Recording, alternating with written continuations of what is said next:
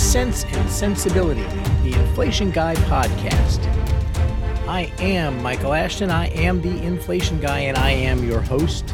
And today uh, we're doing a just a, a quick policy brief uh, on the Inflation Reduction Act. So this will be a shorter than usual uh, podcast episode.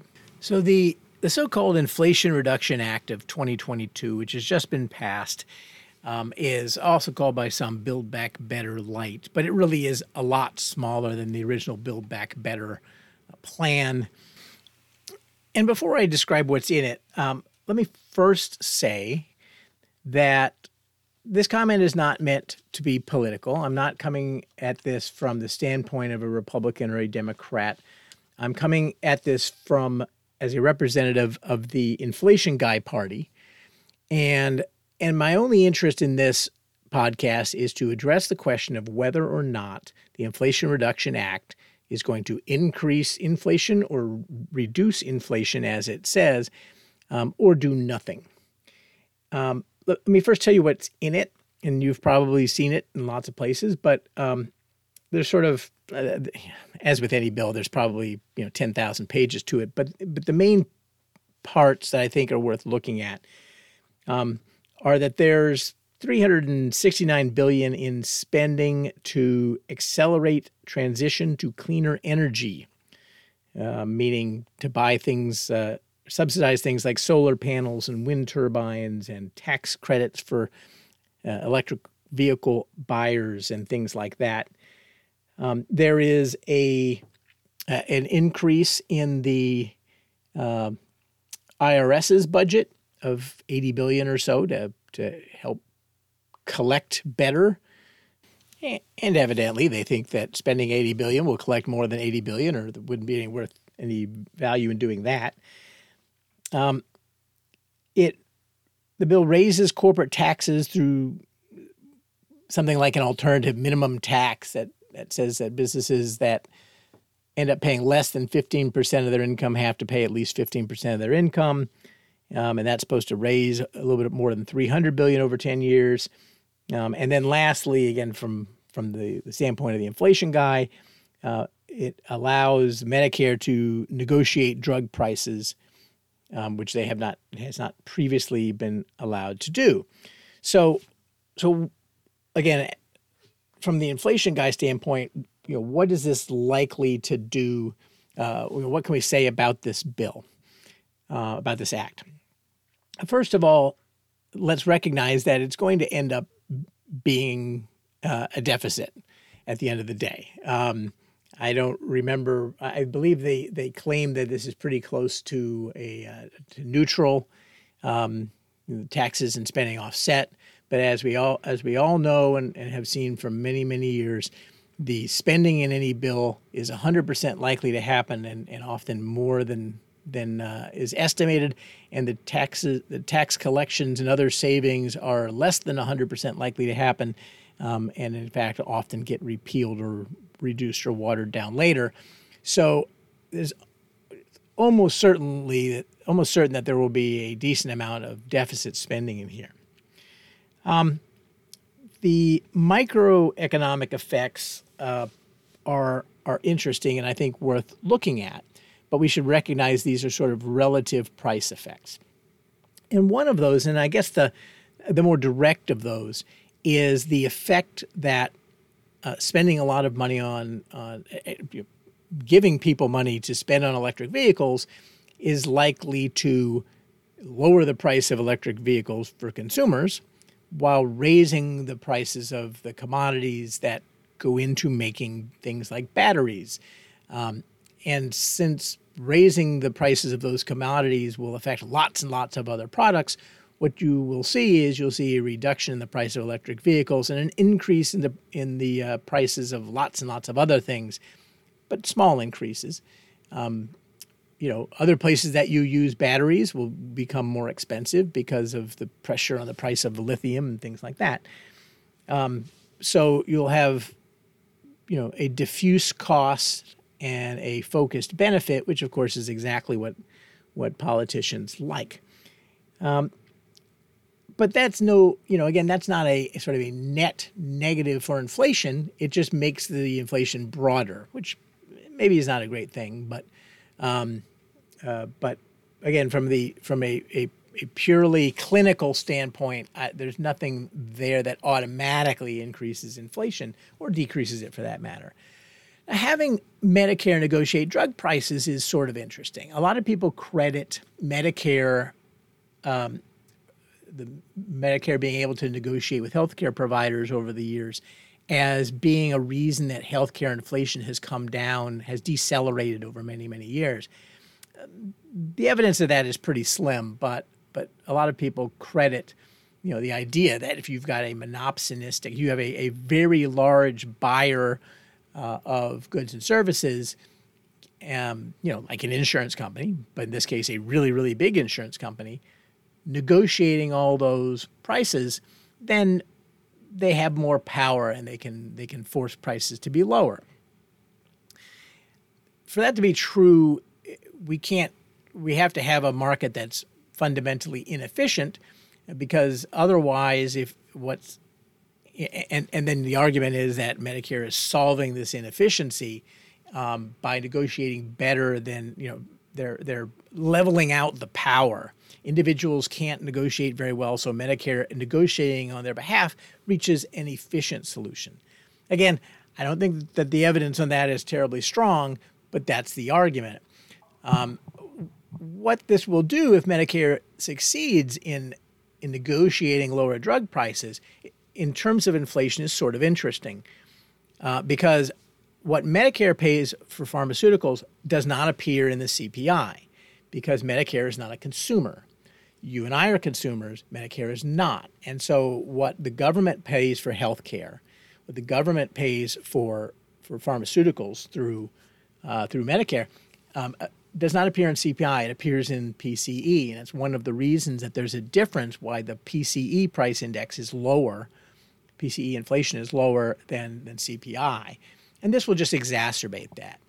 Obviously, if if if Medicare succeeds in negotiating lower drug prices within Medicare, then it means that that drug prices outside of Medicare will tend to go up somewhat to compensate. But again, if there's an inefficiency, then the Medicare negotiation could lower drug prices over a period of time. Um, uh, let's call that speculative and hopeful. Uh, but it's at least possible. If you believe there's an inefficiency in the market, and if there's if there's an inefficiency anywhere in the economy, it's in the provision of pharmaceutical uh, pharmaceuticals um, through you know a very small group of formularies, and uh, you can make the argument that there's a decent inefficiency there. Um, the interesting part to me is the the raising corporate taxes, um, and uh, and when you listen to people explaining the Inflation Reduction Act, a lot of them sort of say, you know, this is going to really help lower inflation. Is we're going to tax corporations more, and it, it's it's an interesting statement because there's really nothing in economics that would that would say, that would say that that's going to happen.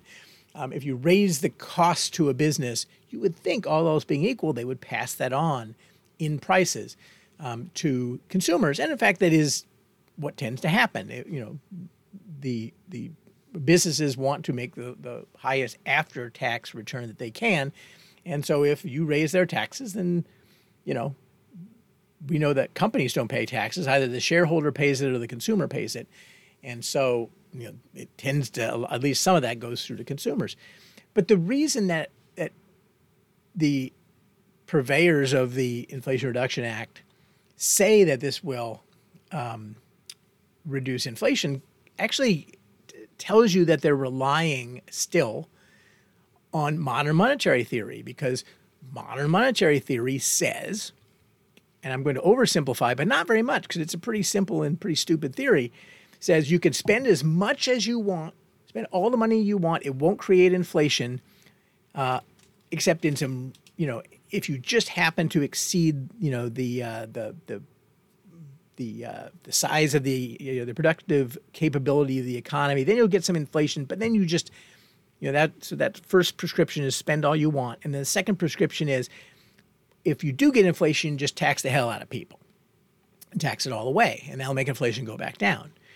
So you can see why government, why people in government really like MMT. On the one hand, it says spend more, on the other side, it says tax more, spend more, tax more, spend more, tax more. Hey, it's a prescription for big government.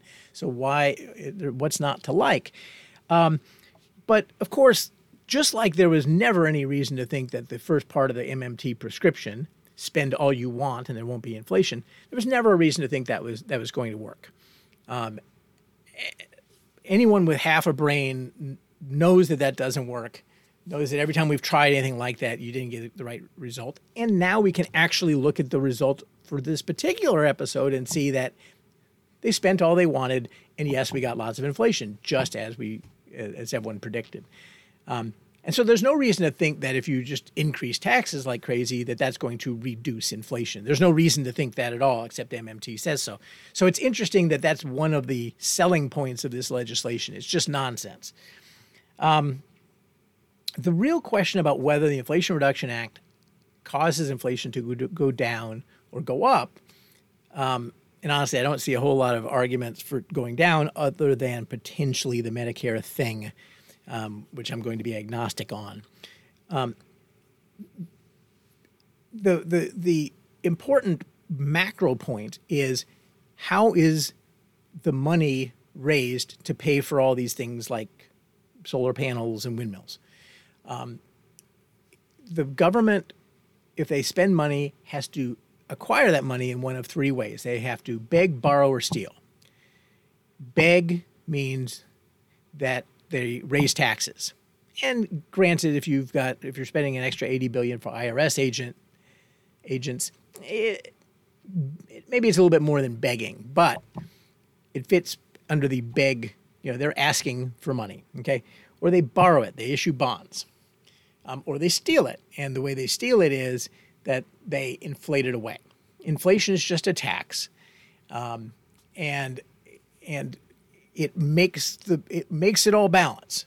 Um, if you don't actually raise enough money through taxation, you don't raise enough money through issuing bonds uh, to individuals, then you end up getting it in inflation. And in fact, what happened the first time around was not just that we spent trillions of dollars, we had trillions of dollars in spending, but it didn't. It, the government didn't issue bonds to pay for it. I mean, they did issue bonds, but those bonds were immediately bought by the Federal Reserve, so that effectively the money was was created, was printed.